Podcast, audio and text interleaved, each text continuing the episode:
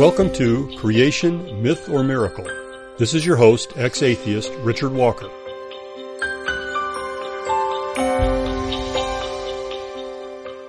Greetings to all you lovers of details. Did you ever notice that really good authors of mysteries pull all the details together right at the very end of the story? And if they're a good author, they don't have to introduce things that were never in the story previously. Instead, they simply make some connections and you sort of go, aha, I could have thought of that, but I didn't. And it becomes rather fun to sort of be fooled like that. And it's not easy to put a story together in that way where the details all coincide into an unexpected result. And without this level of details in the story, they're just sort of surface level boring stories, at least to me. Now, when looking at the physical evidence in the world around us and asking the question as to what might explain the existence of all this stuff, including ourselves, we can't ignore the details. And I like to use the phrase, the devil is in the details. And this has nothing to do with Satan. It's simply a phrase that means there's something hidden, and if you look closely enough in the details, you might figure this out. In other words, you cannot ignore the details and get the story correct. Well, according to Wikipedia, which is referencing Google, the phrase the devil's in the details didn't appear in print before about 1975. I didn't realize that. I thought it might be a whole lot older, but what do I know? At any rate, why am I bringing this up? Well, I want to talk a bit about a particular book which was extremely influential in the intelligent design movement, Darwin's Black Box, written by biochemist Michael Behe. And based upon his own interviews and stories about his conversion, if you will, from staunch Darwinian evolutionist to intelligent design advocate, he points out that he finally read a book written by a doctor M.D. Michael Denton titled Evolution, a Theory in Crisis. And he only read the book because he had some pleasant students who pestered him repeatedly to take a look at this book, claiming that there were some problems in evolution. Behe did not think that was the case at all, but finally agreed to read the book, expecting to be able to say, okay, there, I'm done with it, answer their objections, and move on. He read the book and was astounded to find out there were really serious problems and furthermore, he had been completely unaware of them. He actually stated that he became angry when he realized this. I think that stemmed from realizing he'd had a totally filtered education all the way to the PhD level and on through years of teaching and research. Consider that for a moment. Somebody with that level of education in the realm of evolution can be completely unaware of serious scientific questions about evolution. That's a clue about just how filtered the education is. At any rate, Behe went on to do his own detailed research and ultimately wrote the book Darwin's Black Box, The Biochemical Challenge to Evolution. And I want to share a bit from his preface to that book where he is apologizing for all the details included in the book, but he explains why it's necessary. And I will use this broadcast as my apology for the necessity of including a greater level of detail being used occasionally than might be typical on a radio broadcast, or a podcast for that matter. But you really can't understand where the evidence truly points if you ignore the details. Now you must remember that Behe wrote this book in 1996, and so he makes a reference to this archaic device that some of you who are younger may never have heard of unless you visited an electronics museum. It's the video cassette recorder, which used to be called a VCR. These were everywhere in households and the adults never seemed to know how to program the darn things. They were a pain in the neck to program because they had a very limited user interface. There was no keyboard that you could enter characters on. There was just a few buttons.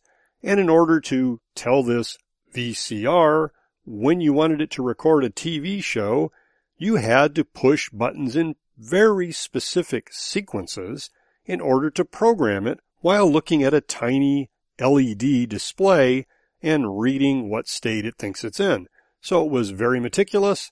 It was often down at a level uncomfortable for adults to look at, down near the floor, with a tiny little display that was difficult to read with your bifocals.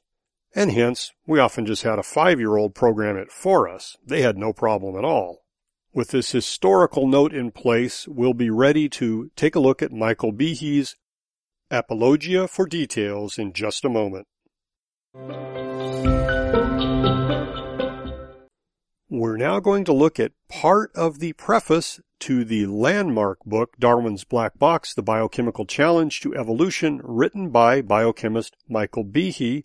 He titled this section, Apologia for Details, and it reads as follows. Several years ago, Santa Claus gave my oldest son a plastic tricycle for Christmas.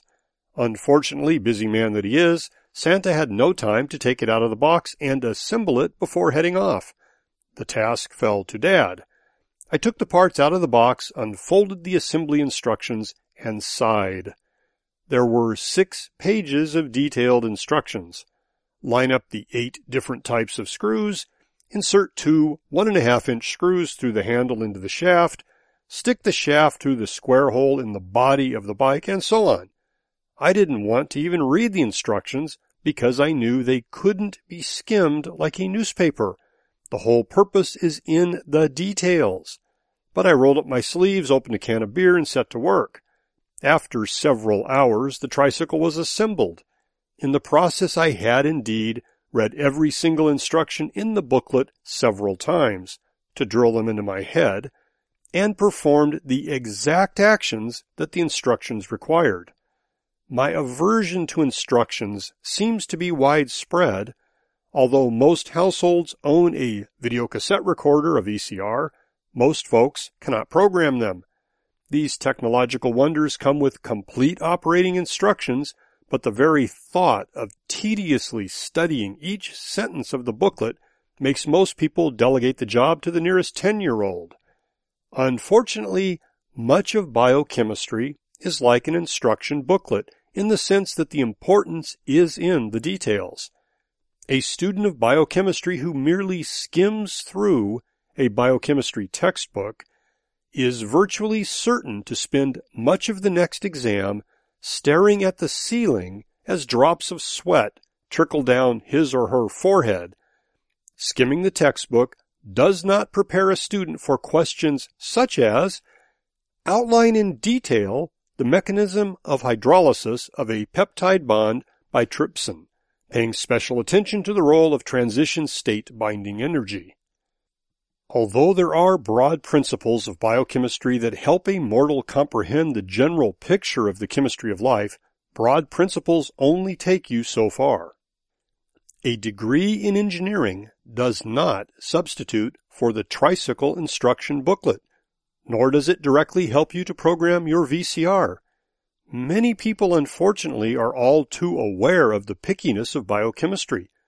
People who suffer with sickle cell anemia, enduring much pain in their shortened lives, know the importance of the little detail that changed one out of 146 amino acid residues in one out of the tens of thousands of proteins in their body. The parents of children who die of Tay-Sachs or cystic fibrosis or who suffer from diabetes or hemophilia know more than they want to about the importance of biochemical details. So as a writer who wants people to read my work, I face a dilemma. People hate to read details, yet the story of the impact of biochemistry on evolutionary theory rests solely in the details. Therefore, I have to write the kind of book people don't like to read in order to persuade them of the ideas that push me to write. Nevertheless, complexity must be experienced to be appreciated, so gentle reader, I beg your patience. There are going to be a lot of details in this book. And it's a fact that Behe's book does contain a lot of details. And if you pay attention to those details, follow his arguments carefully, actually pay attention to what he says, not what you think he may have said, or certainly not what the critics claim he said, then what you find is a series of very persuasive arguments that Darwinian evolution or neo-Darwinian, the undirected change that evolution is supposed to be built upon is insufficient to explain the types of molecular machines that we see within living cells. So why are the details important? It's because the details show exactly how these molecular machines are put together and behave. And without understanding what they really look like, that is, how they're actually assembled, we can't even pretend to claim we have a story for how they originated. But once you do see how they're assembled, how the parts interact, etc., you realize there is no slow, gradual, undirected change type of story that can lead to these complex machines. Hence the problem for undirected evolution. Anybody who likes science and believes evolution is well grounded on scientific facts needs to read Michael Behe's book and needs to read it carefully. Whatever you do, don't fall for the story, and it's nothing but a false story, that his arguments have been fully refuted by the likes of Kenneth Miller and others. And in fact, when we come back in a moment, we'll take a look at an appendix, actually an afterword, that Michael Behe included in the 10th anniversary edition of his book, published in 2006. Michael Behe's landmark book, Darwin's Black Box, The Biochemical Challenge to Evolution, presented a formidable scientific challenge to undirected evolution. As you might expect, it did not go without challengers. In fact, it was subjected to phenomenally serious attack from many quarters over many years of time. And in the 10th anniversary edition in 2006, Michael Behe added an afterword addressing the things that had occurred since. In this he writes, as I was saying, now it's the turn of the fundamental science of life, modern biochemistry, to disturb. File that remark under the heading Understatements Big. When I wrote that sentence near the conclusion of Darwin's Black Box 10 years ago, I had no inkling of how very unsettling some people would find the concept of intelligent design. Today, with fresh denunciations issuing almost weekly from scientific societies and newspaper editorial boardrooms alike, it might seem a trifle premature to declare a victory.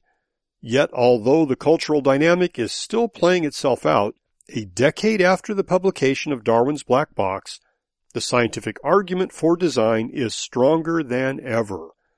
Despite the enormous progress of biochemistry in the intervening years, despite hundreds of probing commentaries in periodicals as diverse as the New York Times, Nature, Christianity Today, Philosophy of Science, and Chronicle of Higher Education, despite implacable opposition from some scientists at the highest levels, the book's argument for design stands. Other than updating the list of my children in the acknowledgments, append Dominique, Helen, and Gerard, there is very little of the original text I would change if I wrote it today. There is, however, much I could add. For modern science, 10 years is an eon. And Behe then describes the development of the internet from where it was in 1996 to today, or to 2006 actually, and several other monumental achievements within the realm of science. Truth is, we do know a great deal more in biochemistry now than we did when he wrote his book. And he continues, in short, as science advances relentlessly, the molecular foundation of life is not getting any less complex than it seemed a decade ago. It is getting exponentially more complex. As it does, the case for intelligent design of life becomes exponentially stronger.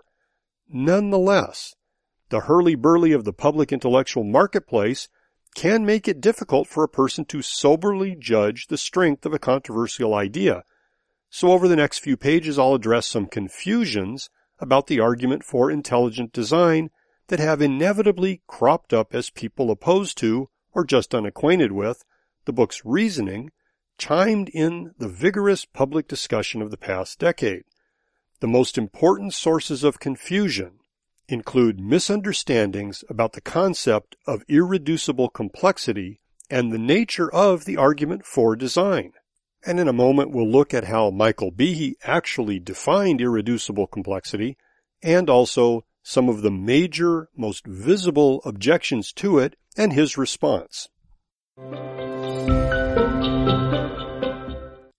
As Behe writes, Ten years ago I used the phrase irreducible complexity to shine a spotlight on a large and then substantially underappreciated problem for Darwinian evolution. Like a mousetrap, almost all of the elegant molecular machinery of the cell needs multiple parts to work. Because of the need for many parts, it is extraordinarily difficult to rigorously envision how systems, such as the cilium, flagellum, or blood clotting cascade, could have arisen from simpler systems by the numerous, successive, slight modifications imagined by Charles Darwin. I define irreducible complexity on page 39 a single system which is composed of several well-matched interacting parts that contribute to the basic function and where the removal of any one of the parts causes the system to effectively cease functioning. Now, I am a scientist, I'm no philosopher. The purpose of the definition was to highlight the empirical difficulty for Darwinian gradualism posed by complex interactive systems in a real biological context, not to play word games. Nonetheless, some rejoinders to Darwin's black box have sought to sweep the evolutionary problem for natural selection under the rug by picking at the phrase irreducible complexity or by subtly altering its definition. In the next three sections, we'll look at three examples. Now, we won't look at all three examples that Behe includes, but before we continue, let me remind you of the definition of a strawman argument, or at least let me give you my analogy. Let's suppose I have an enemy, and the enemy has a robot made of titanium with numerous bristling weapons. I'm supposed to challenge and defeat that robot. So what I do is, I build a straw man. Essentially a scarecrow. I build a man of straw. I then set fire to it and burn it down, and then I tell you I defeated the robot. I did no such thing. I didn't even engage in combat with the robot. I pretended the robot was something else much simpler for me to defeat. The purpose of a straw man argument is to fool you. It's not to actually defeat anything. In this realm of creation evolution, the use of straw man arguments occurs probably on a daily basis by evolutionists. They simply don't want to deal with the arguments actually presented by creationist scientists. The same thing happens in the realm of intelligent design, as you will see when we continue with Michael Behe's response to some of the objections to Darwin's black box. We're taking a look at Michael Behe's afterword in his 10th anniversary edition of Darwin's Black Box and looking at his response to some of the major arguments presented against the concept of irreducible complexity. In 1999, the philosopher of science Robert Pennock argued in Tower of Babel that irreducible complexity was no problem for Darwinism. As philosophers will do, he focused not on the science, but on the definition or at least what he construed as the definition. Here's a quote from Pennock. Even if a system is irreducibly complex with respect to one defined basic function, this in no way implies that nearby variations might not serve other nearby functions. Behe claimed that there could never be any functional intermediates that natural selection could have selected for on the way to any irreducibly complex system, but he can't get the empirical conclusion from his, by definition, conceptual argument. The strong empirical premise he needs is false. Well, that's what Pennock wrote. Behe responds, Pennock, however, simply substituted his own concept of irreducible complexity for mine. I never wrote that, quote, there could never be any functional intermediates that natural selection could have selected for on the way to any irreducibly complex system. Those are Pennock's words. On the contrary, on page 40, I point out that although irreducible complexity does rule out direct routes, it does not automatically rule out indirect ones. There's more info here, but Pennock just completely ignored what Behe wrote, substituted a false strawman definition, actually containing elements that Behe had addressed in his book, but then he proceeded to burn down the strawman and claim he defeated irreducible complexity. He did no such thing at all. He played a stupid strawman word game. And we just barely have time to look at one other.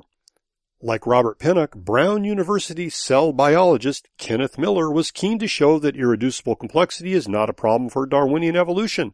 Like Pennock, Miller concocted his own private definition of irreducible complexity and then argued against that. But unlike Pennock, Miller was wondrously lax in imagining the sorts of jobs that a deconstructed, irreducibly complex system might settle for. He imagined promising Darwinian precursors behind every door. Whatever could have a function as simple as that of a paperweight or toothpick. Miller redefined irreducible complexity to mean that none of the components of an irreducibly complex system could have its own function separate from the system. In a story entitled Evolution Critics Come Under Fire for Flaws in Intelligent Design, Wall Street Journal columnist Sharon Begley channeled Miller's views. Quote, in 1996, Michael Behe offered a stronger argument against evolution. Complex living structures, he argued in his book, Darwin's Black Box, possess irreducible complexity. That is, they can't function until all their component parts are assembled, much as a mousetrap isn't much good until the base, spring, bar, and all the rest are connected. Now, so far she's accurate, but then she continues. Moreover, the individual parts of complex structures supposedly serve no function. Behe never said that. And this very attribute of Kenneth Miller's definition of irreducible complexity, not Behe's, this is the element that doesn't work. This is flawed. And Miller and others then point out the flaws. Rather clever rhetorical argument that has absolutely nothing to do with science. But it would be very easy to be fooled by that rhetorical argument if you didn't pay very close attention to the details. Let's say, for example, you only read Miller's criticisms of Darwin's black box and never actually read Behe's book for yourself. You might believe the false definition of irreducible complexity as being what Behe wrote about. It is not. This is classic straw man argument. This is a rhetorical debate type tactic and has no place in real scientific discussion. Why do scientists resort to this? Because they cannot address the actual argument presented by Behe. Thus far, it's now been 18 years, and there are still no true challenges to the concept of irreducible complexity as defined by Michael Behe.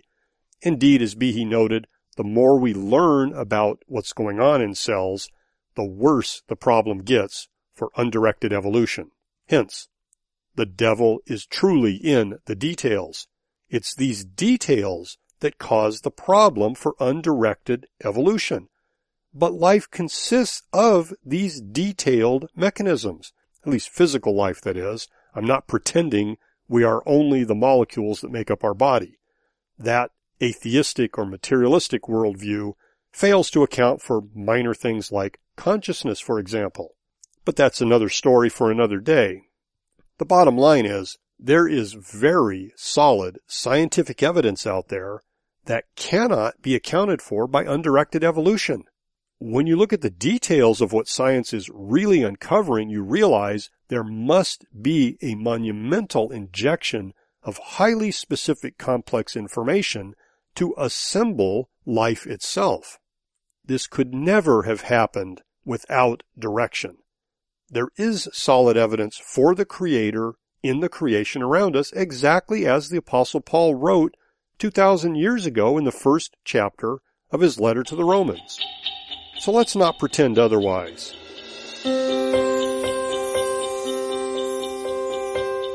See seecreationmythormiracle.com.